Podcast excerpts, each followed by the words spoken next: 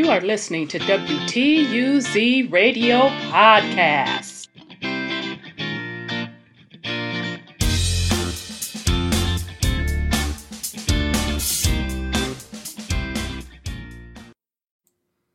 Welcome to WTUZ Radio Podcast. I am your host, Rhonda, and today's topic is um, an update again on what's going on with the economy.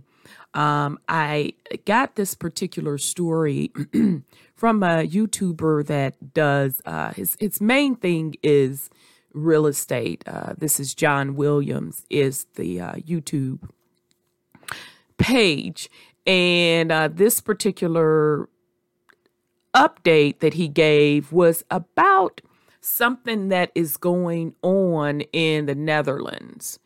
And it's regarding the farmers that's, uh, and it's going to lead to food shortages um, and possibly an indication of worldwide food shortages. Okay, so I'm bringing this topic for a couple of folds. Number one, of course, is awareness.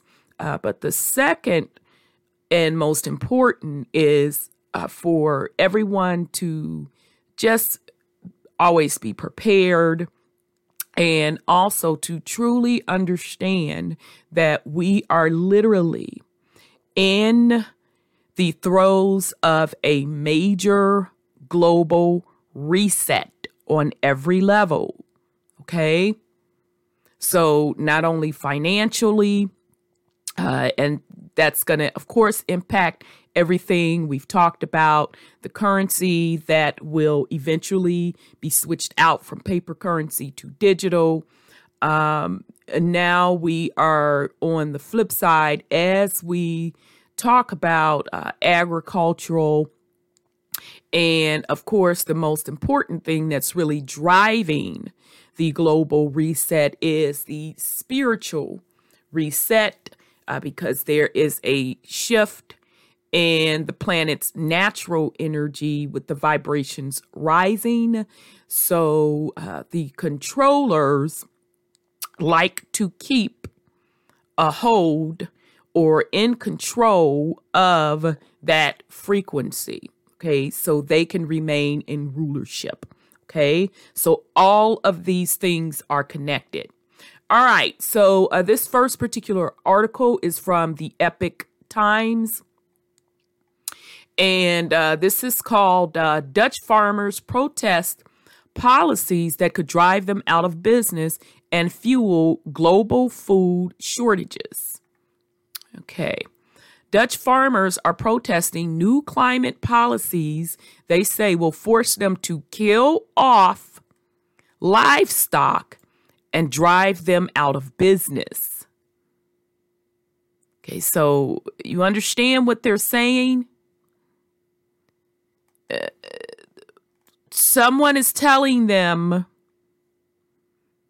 what they can grow, and in this case, livestock. Okay, now we know these policies also exist in the US with farmers, specifically on the crop side with fruits and vegetables, when farmers are getting farm subsidies, they are paid bonuses to either grow additional crops or do the opposite to pull back on crops. Now, the justification that they give over in the US for doing these things uh, they claim, claim is the operative word, based on supply and demand. And the biggest claim that they make is to control prices. Okay. Um, so, for example, corn, I'm not sure if it's still highly subsidized, but it was at one time because it was uh, a crop that was going to be used. They said for energy, uh, but corn based products are also used for other things as well. Okay, so I don't know if corn is still highly subsidized. A farmer would have to drop in the comment section and give us uh, more insight on that.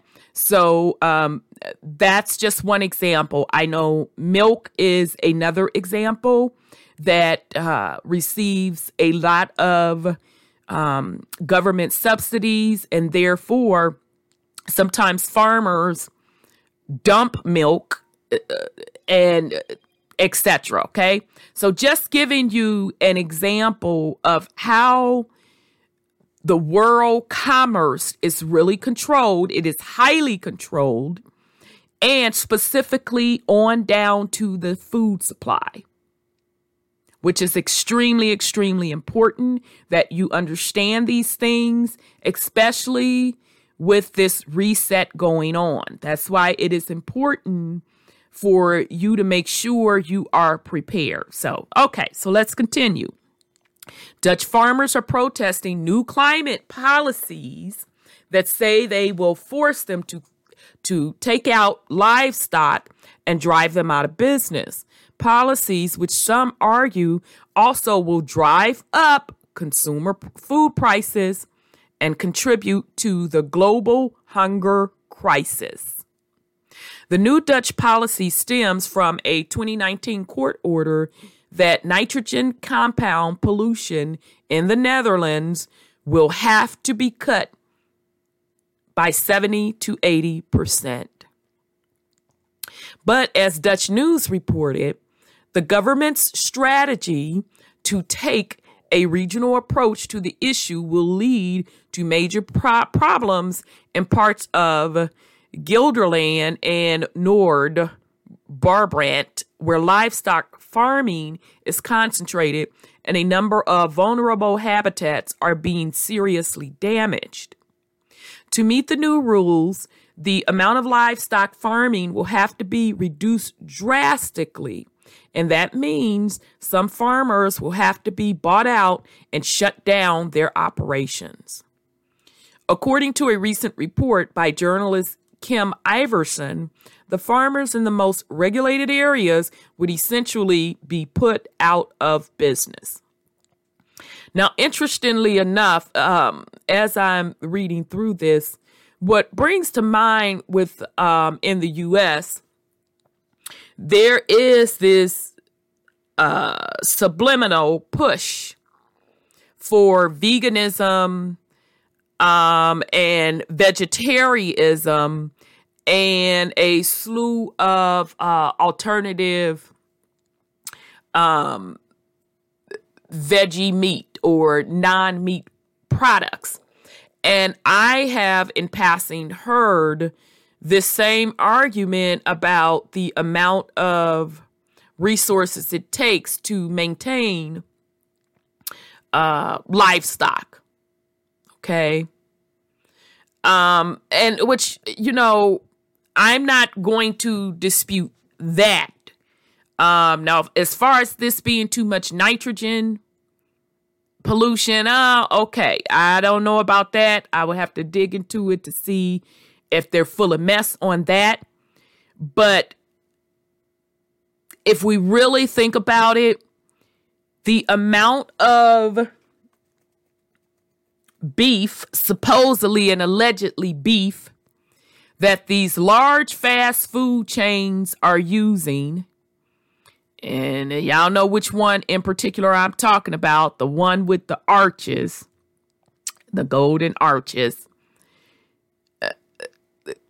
right there, you know something isn't correct because number one, the amount of beef that that particular chain, just that chain alone, puts out, there aren't enough livestock in the US to even cover that. Okay. So, those of you that are eating that particular chain's food, and I would question the other ones as well, especially when it's pertaining to the meat. You might want to second guess that because uh, it's not possible for that to be 100%. Okay. So I'm saying all that to say uh, they're full of mess. This, this sounds like a reset on what they want the populace to eat. And I'm going to even go as far now this is just my personal opinion. I'm even going as go as far to say they're going to start to make these particular uh, livestocks extinct. All right. All right. So let's continue. With the latest round of tightening of regulations, the Dutch government has announced more multi billion dollar buyout arrangements, but has also stated they would expropriate the land from farmers who do not comply. Iversen said, they'll take their land. Wow. Iversen quoted Staghouwer, the Dutch Minister of Agriculture, Nature and Food Quality, who said there is not a future for all farmers within this approach. Staghouwer offered to begin negotiation with the farmers, Iversen said, but only on the condition that participants condemn the demonstrations taking place in response to the new policy. Oh, yeah. So you don't want the public to know what's going on. Oh, okay. But as Iversen reported, the protests haven't died down, as they shouldn't. Good, uh, good for you all in the Netherlands. Protesting farmers sprayed manure on a local town hall. Ooh, child, they a mess. Protesting farmers sprayed manure on a local town hall and dumped a truckload of manure in front of the home of Dutch Minister of Nature and Nitrogen Policy. Some farmers even brought their cows to a protest outside the Dutch parliament. Others have blocked roads and highways, causing major tra- traffic jams and blockade parts of the German Dutch border with help from freight and dock workers and fishermen.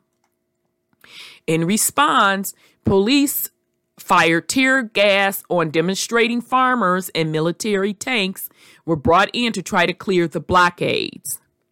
Similar to events that transpired in Canada during the truckers' convoy uh, there earlier this year, the Dutch government also called in tow truck companies to remove tractors, but according to Iversen, they're refusing to get involved. Shout out to the Dutch. Shout out to the Dutch. Meanwhile, Dutch media described the protests as extremist and the work of militants. Child. Iversen said, leading farmers to also blockade the headquarters of media outlets. Now, isn't this interesting that they're labeling folks as extremists or militants simply because they're telling the government you don't have a right to not only destroy our livelihood, how we make a living by farming, but also the right to tell us what to grow, what to feed the populace. Okay? But they're the extremists. In the midst of the protests, the country's farmer citizen political party has soared to second place, according to a recent poll. The party, which holds one seat in the Dutch parliament today, would increase its shares to 11 seats if elections were held today, uh, Iversen said. So I do want to play this uh, quick clip from um, Hill TV they're also a good uh, channel. They do excellent work. Uh, go over there, check them out, and subscribe. Uh, so let's see what they have to say on this farmer uprising. What's on your radar, Kim? Well, these past several days, massive farmer protests have broken out around the Netherlands. Dutch farmers are protesting new climate regulations that will close farms and force them to kill off livestock in order to curb nitrogen emissions. In response to the new regulations, which I'll explain in a moment, thousands of tractors and trucks blocked roads, distribution centers, and parts of the German Dutch border. Fishermen have joined in on the protests and begun blocking ports. Freight and dock workers have joined in on the protests as well. Manure has been sprayed in front of some of the government buildings. Media buildings have been blocked with tractors, trucks, and surrounded with poo over reporting that labeled the protesters as extremists and militants. There's talk of airports soon being shut down due to the blockades. Essentially, the Netherlands could come to a standstill. Something has clearly gotten these farmers very angry. So, what are these regulations exactly? Well, about a month ago, the Dutch Minister for Nitrogen and Nature Policy presented a national and area specific plan to reduce nitrogen greenhouse gas by anywhere between 12 and 70 percent, depending on the area. The farmers in the most regulated areas would essentially be put out of business. And the Dutch government even recognized this when unveiling the plan, saying, quote, there is not a future for all farmers within this approach.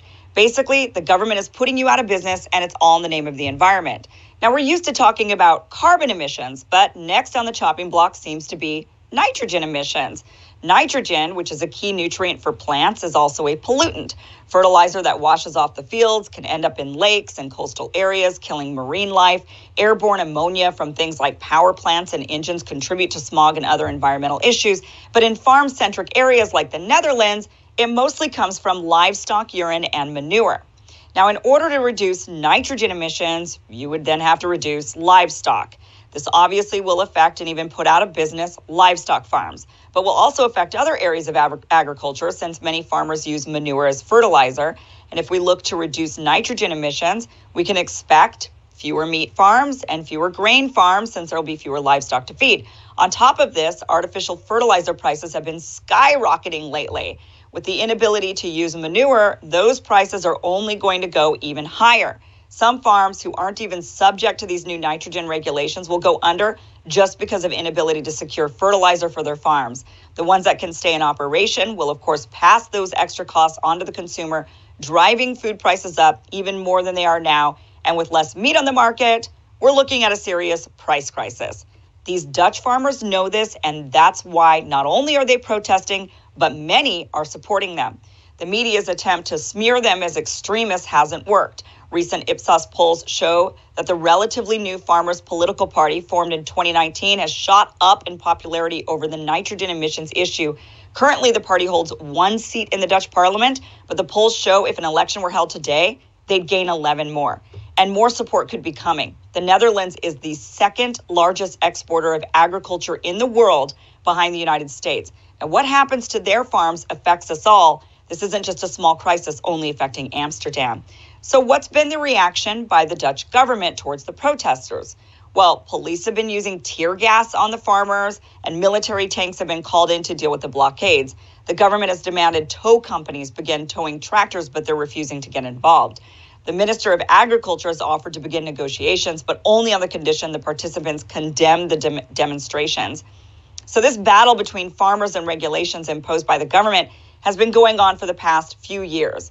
In 2015, the UN unveiled its 2030 Agenda for Sustainable Development, and in it are aggressive actions to curb climate change. In order to meet the metrics, the Netherlands has been ramping up regulations despite farmers saying they needed time to adapt and to go slow or they will go out of business. The government initially agreed, but then climate activists soon sued and won.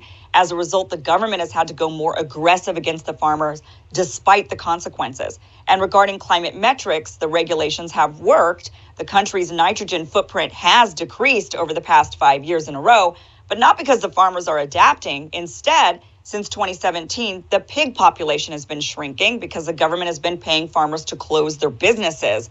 With the latest round of tightening of regulations, the Dutch government has announced more multi billion dollar buyout arrangements but has also stated they will expropriate the land from farmers who do not comply. They'll take their land.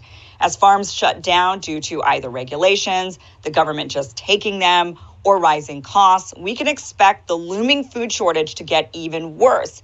these farmers protesting are sounding the alarm bell. It isn't just their businesses that will be impacted, it's all of us. Sure, they're worried about their own survival, but maybe all of us should worry when we can't get the food we need because it's either not on the shelf or costs way too much. Now, climate and environment are extremely important issues, and we should always work to improve our planet. But when people can't get to work or put food on the table, the question becomes whether or not we're going about this the right way. And I'm curious what you guys think, um, Robbie and Olai. What do you think about these? Uh, I, I mean, look, climate and environment are extremely important, but so is food on the table, and so is putting gas in the car. And now we're seeing all these regulations, and they're causing the price of of goods to go up. These are people's everyday lives.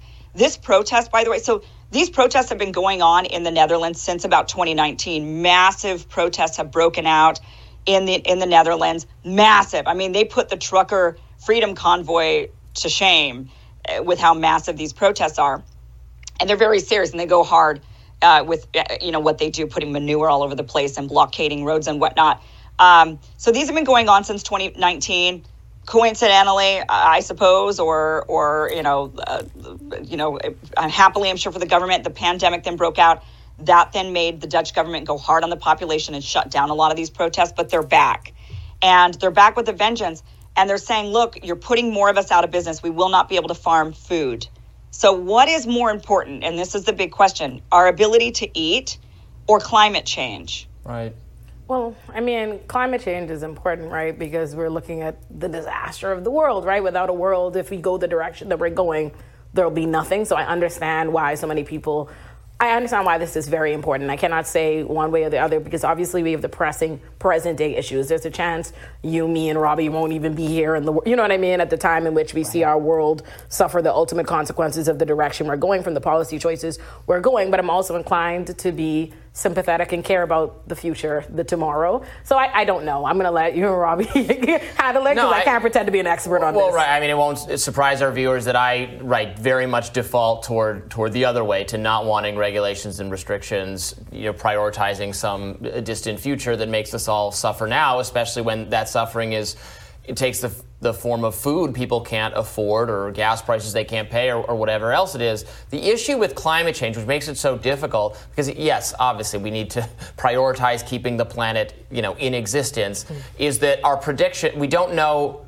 exactly for sure, right? There's it's a range of predictions. We, we, know we're negatively impacting the environment. We have good ideas about what things we're doing that should be changed, but we don't know exactly, right? There's it's a range of expectations. This this is how bad it could be by 2050. This is how bad it could be by you know 2100. Um, and it's you know it ranges from catastrophic, you know, constant superstorms or something to yeah, just kind of not so great if you happen to live on the coast. You should probably live somewhere else, right? So that's a yeah. so it's diff. We don't have absolute certainty for what the future is going to hold, but we do know what you know the, the costs of some of these regulations are right now. It's a lot of suffering, so that's what makes the trade-off difficult, in my view. Where it, it's a it's yeah. a it's an educated guess about how bad it will be and how much more will will improve it. Because some environmentalist people will say it's too late it's all going to fall apart. We can't. There's nothing we can even do because we've already screwed up the, the planet so badly. And then others will say, well, we could make these improvements, but these aren't going to help. And so it's just a it's just a very difficult debate. But I you can't ask people. You can't expect people, and any po- politician, and I will say this to Joe Biden, any po- political figure who expects people to put up with a lot of suffering right now, you know, for some distant goal in the future, is not is not playing good. Sort of is not playing the political right. game very smartly. don't well, tell you know, don't tell the people you're right. going to make them suffer right now. And you know, I, I, look, I'm somebody who's always been more of an environmentalist. I even wrote legislation, you know, proposed legislation to the government, an anti-deforestation legislation at one point. Uh, you know, registered for Green Party at one point in my life, and I, have I've been very much a, a, an activist for environment.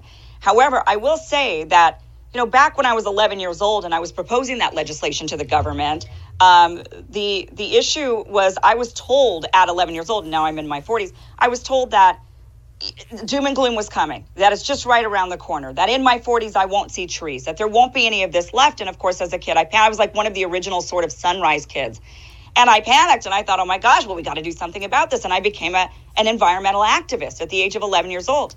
And now here I am, and I, there's and we didn't hit that doom and gloom that we were told back at that time Dianne Feinstein has been sounding the alarm bell about doom and gloom uh, for decades. And again, you know, saying we only have 10 years left. We only have 10 years left. And that 10 years comes around, and then we're not seeing that doom and gloom exactly happening. Well, now, we are seeing climate issues, of course, but they're not to that level. So telling a person they have to starve is a challenge when then you say doom and gloom's coming, but then the person looks at you and says, You guys have been saying this for literally 30, 40 years. I guess I have a slight, just a slightly different perspective on this, I guess, as it pertains to the doom and gloom, because I'm from the Bahamas, right? I'm from Nassau, Bahamas. It's a tiny island, about 21 by 7. We're surrounded by water. And I very much so see the visible effects of climate control. When mm-hmm. I went mm-hmm. home just this year, the, the water is coming up all the way, way past the shore. It's eroding our beaches. I very much so see the consequences, especially when you look at hurricane season. Hurricane season has been decimating family islands in the Bahamas these last few years because of the effects of climate control. So I just want to make sure I put out not because all of us are not experiencing, I guess, the major the major impacts of it, and the doom and gloom does not mean other places in this world are not wildly affected. So mm-hmm. I guess I would just want right. to make sure we be we recognize that perspective and be mindful right. of that. Well, and I would. Okay, so um, I, in a great discussion uh, by The Hill, if uh, you're not familiar with them, it's The Hill TV. Go over on YouTube and check them out. Uh, they do an excellent job uh, covering um, major issues. And as you can see, they have different uh, views. Um, that's very well balanced. So, um, shout out to The Hill TV. And I will leave a link in the description so you can uh, view this clip in its entirety. Um, so, you know, there you have it. Um, I'll get back into the article and then I'll sum up just real quick. Uh, so we're saying the Dutch government's actions are attracting global attention, including in New Zealand, where the government prepared a report on the developments in the Netherlands. The report describes the Dutch government's policy as part of its long awaited plan to tackle the country's nitrogen crisis adding the bold plan zeroes in on Netherlands agricultural industry, calling for scaled emissions reduction across the country. The report references the Dutch Minister of Nature and Nitrogen, who said she expects about a third of the 50,000 Dutch farmers to disappear by 2030 in what is described by some experts as the greatest overhaul. Okay, Peep Reset as the greatest overhaul of Dutch agriculture sector in history. These farmers are expected to disappear via the aforementioned voluntary buyouts on the part of the government, according to the New Zealand government report, drawing on a 25 billion uh, nitrogen fund to help farmers voluntarily quit relocate or di- downsize their business and make them more nature friendly. The New Zealand report details the compensation that would be provided to farmers who voluntarily who voluntarily choose to downsize. Oh boy, I told you. Dairy farmers that want to be bought out need to reduce their cattle stock by 95% and permanently relinquish their right to increase stocks in future. For pig, chicken, and turkey farms, this percentage is 80%. The subsidy the farmers receive include compensation for losing production rights and for the value loss of the company. 270 million euro is reserved for dairy compensation 115 million for chicken and turkey related compensation and 115 million for pig related compensation. Whew. So there you have it. Um, a great job by the Ep- uh, Epoch Times or Epic Times, and uh, also um, great job of coverage from the Hill TV. Um, Massive farmer protests rises up. Uh, and I'll put a link in the description to both. Okay. So, family, again, pay attention. You are literally in the midst of a major reset. Now, I'm going to tell you and, and shout out to the folks that have been calling the climate uh, change folks out on their mess. All right. They have uh, out the gate called them on their mess. Out the gate, they were saying that uh, your proposals that you are giving will wreak havoc on the economy. Okay, now here's my stance on it. Because, of course, when I didn't know what I didn't know, what I didn't know, and I was just getting all of my information from mainstream media back in the day and not doing my own research. And like uh, Kim Iversen from The Hill, you know, I grew up as a child as, as one of the ones that, uh, you know, an, an environmentalist per se. Okay. And I'm still that way, but the way they've done environmentalists and the propaganda behind it, I peep game. I know what it is. Okay. I'm more of a naturalist, natural versus environmentalist. Okay. So I'm spot on. I can relate to her growing up doing projects on the environment. Um, you know, I don't know, depending on your age, when it was a big deal about uh, tuna with the uh, the way the fishermen were catching the tuna, they were uh, getting dolphins and whales caught up in there. Maybe not so whales; they're huge. Um, but anyhow, other marine life, and they would just kill off that marine life instead of putting the marine life back in sea. So therefore, uh, and this is for canned tuna. And I guess that would have been for sushi too. But I was young, so uh, my palate wasn't that expanded to be talking about no sushi. But so there was a boycott on tuna. Okay. And I was young. I was one of them. Nope. Um, Mom, I'm not eating it. Why? And I got to explaining it. She's like, okay, I, I understand that. So I can clearly identify with what um, Kim Iversen is saying. Here's the thing, folk. As I've, of course, done my own research and really start to understand the impacts of their climate change stuff. And second of all, not only just the financial impact, but the alternatives, let me be clear, the alternatives that they are giving for climate change, they're full of mess. Okay? First example out the gate, I can tell you are the electric cars, and everybody that knows me knows that uh, I'm not for the electric cars. When you're going to tell me you're going to take gas cars out of circulation, but you're going to put electric cars in circulation that uses a lithium battery, which is lethal and toxic because not only do you have to dig in planet Earth, to get said ingredients for lithium. And I think lithium is the ingredients, but of course they mix it with other stuff to make it toxic. You have to dig in earth and scrape up her body yet again.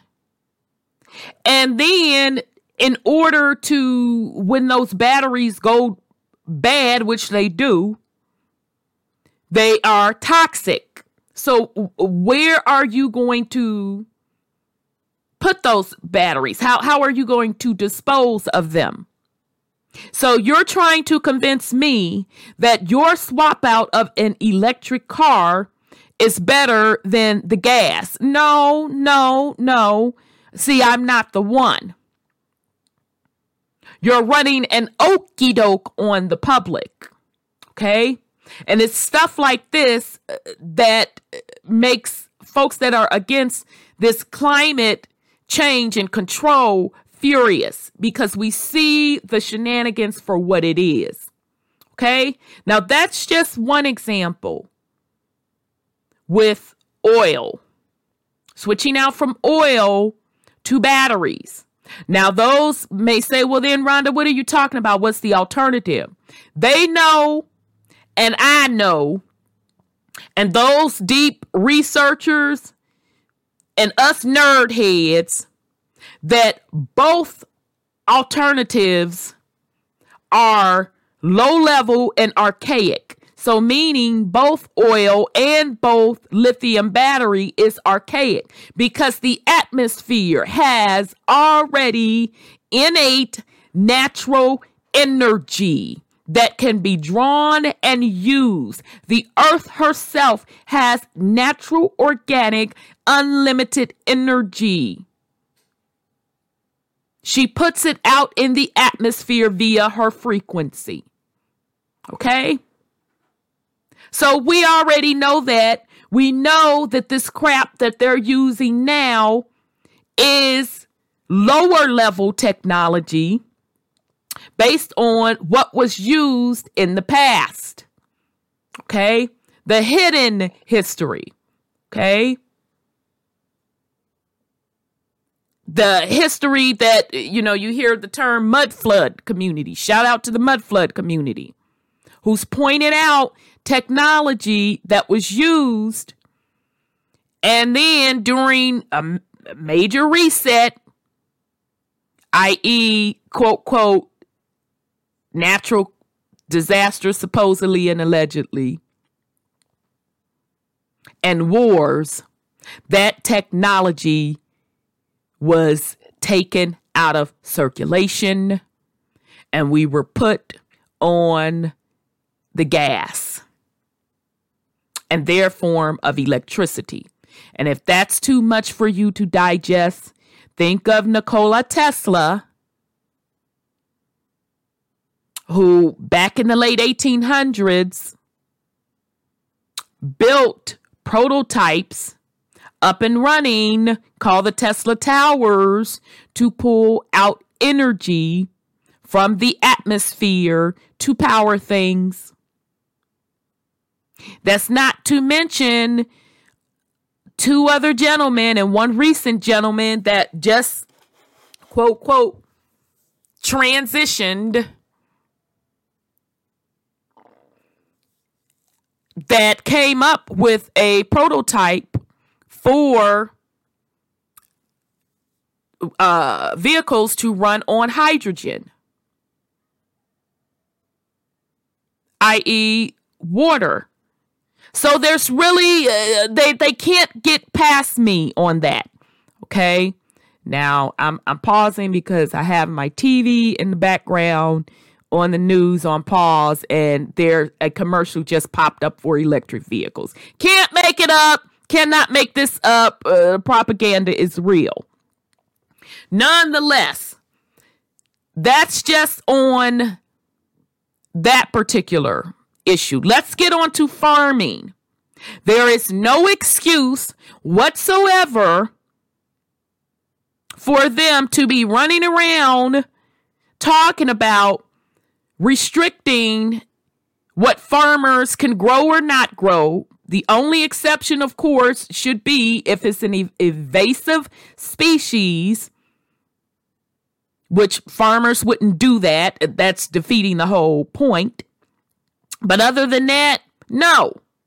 Now, what should be done, and they know this, it's been studied, it's currently working People that garden this way, we know the difference. But again, they are roosing the public.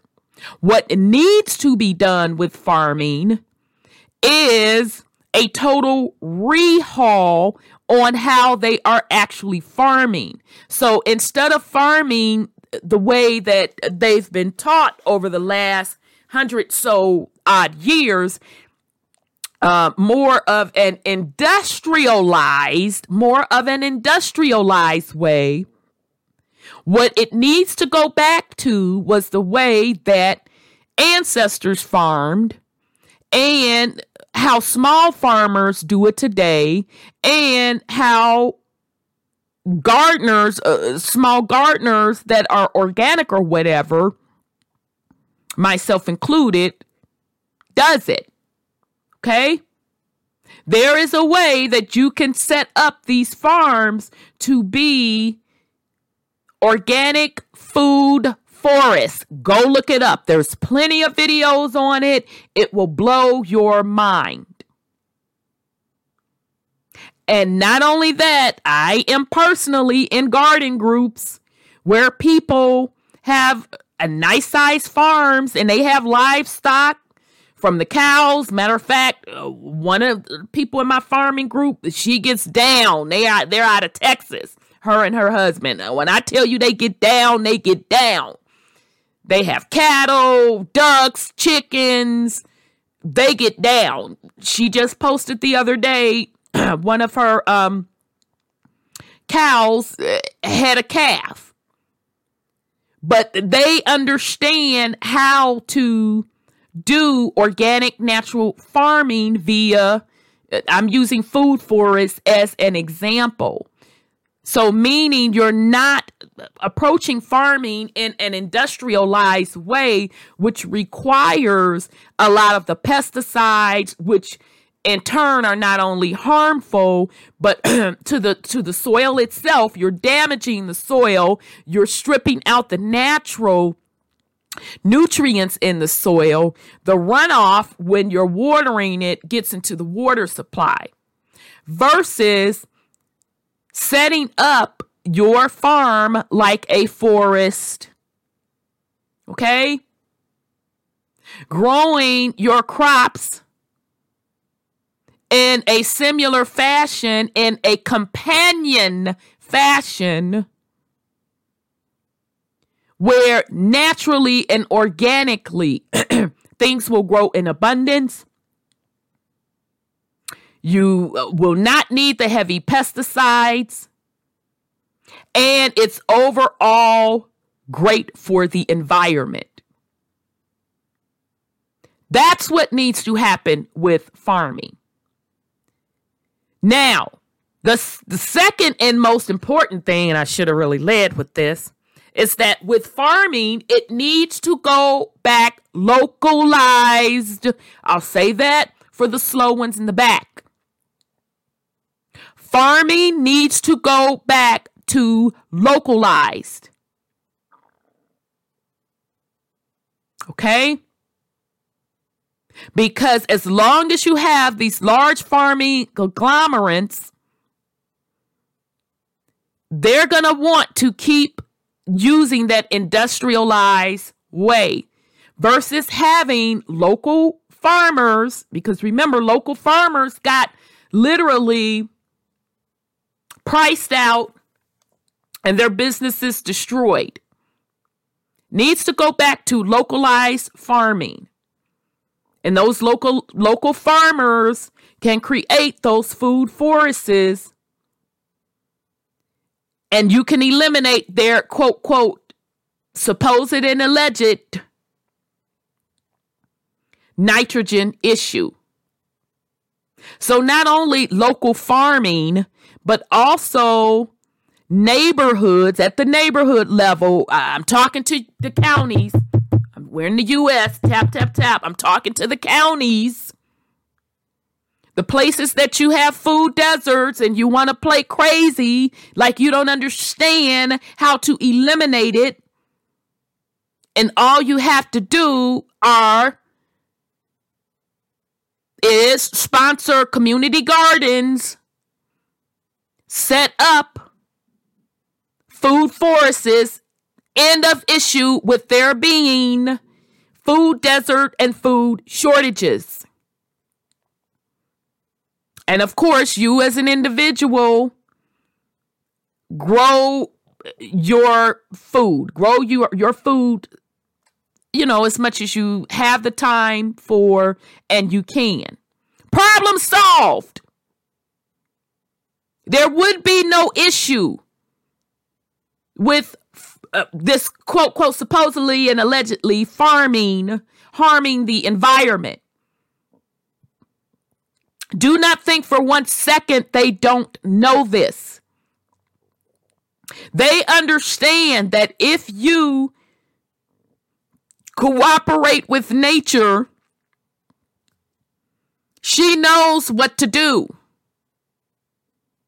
They have plenty of examples of areas that were wiped out. And just with a little love, folks came back in and started planting stuff and left it alone. And uh, mother, like they do, took over and made it an abundance, literally created a forest. So there's no excuse for these shenanigans that they are pulling. There are even instances of turning deserts into a forest. So they're not going to convince me otherwise. If they know how to create rain, which they do, go look it up. They cannot convince me that uh, they don't understand how farming overall needs to be revamped. They don't want to do that because they want a certain reset the way they want the reset to go. Okay? So, this is why you have to pay attention. You have to be aware and clearly aware of the food chain supply. And you have to understand how dependent or not dependent you are on these things. Okay? All right. So just uh, one more thing I wanted to go over. Um, I pulled an article off of Dutch Review. Um, so it's saying, uh, this came out July 5th, and this is Dutch supermarket shelves go empty while farmers do exact opposite of their jobs and block our food. Okay. So just to show you how vulnerable the food supply chain is. Okay, so I'm not going to read through this article. I will definitely um, leave a link in the description for you to uh, read through it. Okay, and she gives uh, some pictures of uh, that's a pretty bare shelf. Okay, so uh, this is extremely important information, family. You really, really need to pay attention. It's, it, it is extremely important. We're talking whether or not your family can eat. Okay? They showed us here in the US how critical the uh, supply chain market and the food supply chain was during the pandemic. Don't think for one minute that they did not document that. Okay, now, in my opinion, that was a test run. Okay. So, if you're asking, what can you do? Anybody that's rolled with me, you already know what I'm going to say. Number one, the first thing, of course, is awareness. Number two, you need to start linking up with local farmers. Okay. So that's going to require you to do a little research. Check out local farmer markets, go to them local farmer markets, get to know those folks so you'll know who is who. And second of all, if you are involved in the political arena, at your county level, at your neighborhood level. Start asking, getting involved about community gardens. Okay? And thirdly, get your hands in the dirt. Start growing stuff yourself. All right? Solutions should come from the people, not government. Because make no mistake about it, this particular issue in um, the Netherlands, this is a global initiative they are trying to roll out because they want a global economy, which technically we already have a global economy, but they want to issue in the reset of uh, their version of the new global economy. And the food chain supply is just one of them. Getting solutions from these conglomerates, these governmental agencies, which are really businesses, which are ultimately empires. It's never worked because it's not in your best interest. It's at the interest of that particular corporation, government, empire. Solutions always should come from the people. Being self sufficient should come from the people. Supporting your local business owners as much as you can because it, it, it is hard for your everyday items. It's absolutely hard. Don't don't get me wrong. I'm not trying to front it at, at, all. Y'all probably heard that doorbell. I know that was Amazon at my door delivering a package. But as it relates to your critical needs, food is one of them. Start to understand locally who's the players in your area. And the farmers market is a great source to do that and start experimenting on a small level to grow things on your own. If you really like uh, the political arena, and you are involved on that side, put your foot on their neck and advocate for community gardens. Okay? All right, so I hope that you got some use out of this. Um, again, I want to um, thank uh, the Epoch Times. Uh, this article, I'll put a link in the description is um, named Dutch Farmers Protest Policies That Could Drive Them Out of Business and Fuel Global Food Shortages. And I want to thank The Hill TV. Go over there and check them out. Um, I'll leave a link in the description for this video as well. Massive farmer protest rises up. So I hope you all got some value out of this. If you are not subscribed to us, I highly encourage you to subscribe, like, and share. I wish everyone well. This is Rhonda with WTUZ Radio Podcast. Peace and love, family.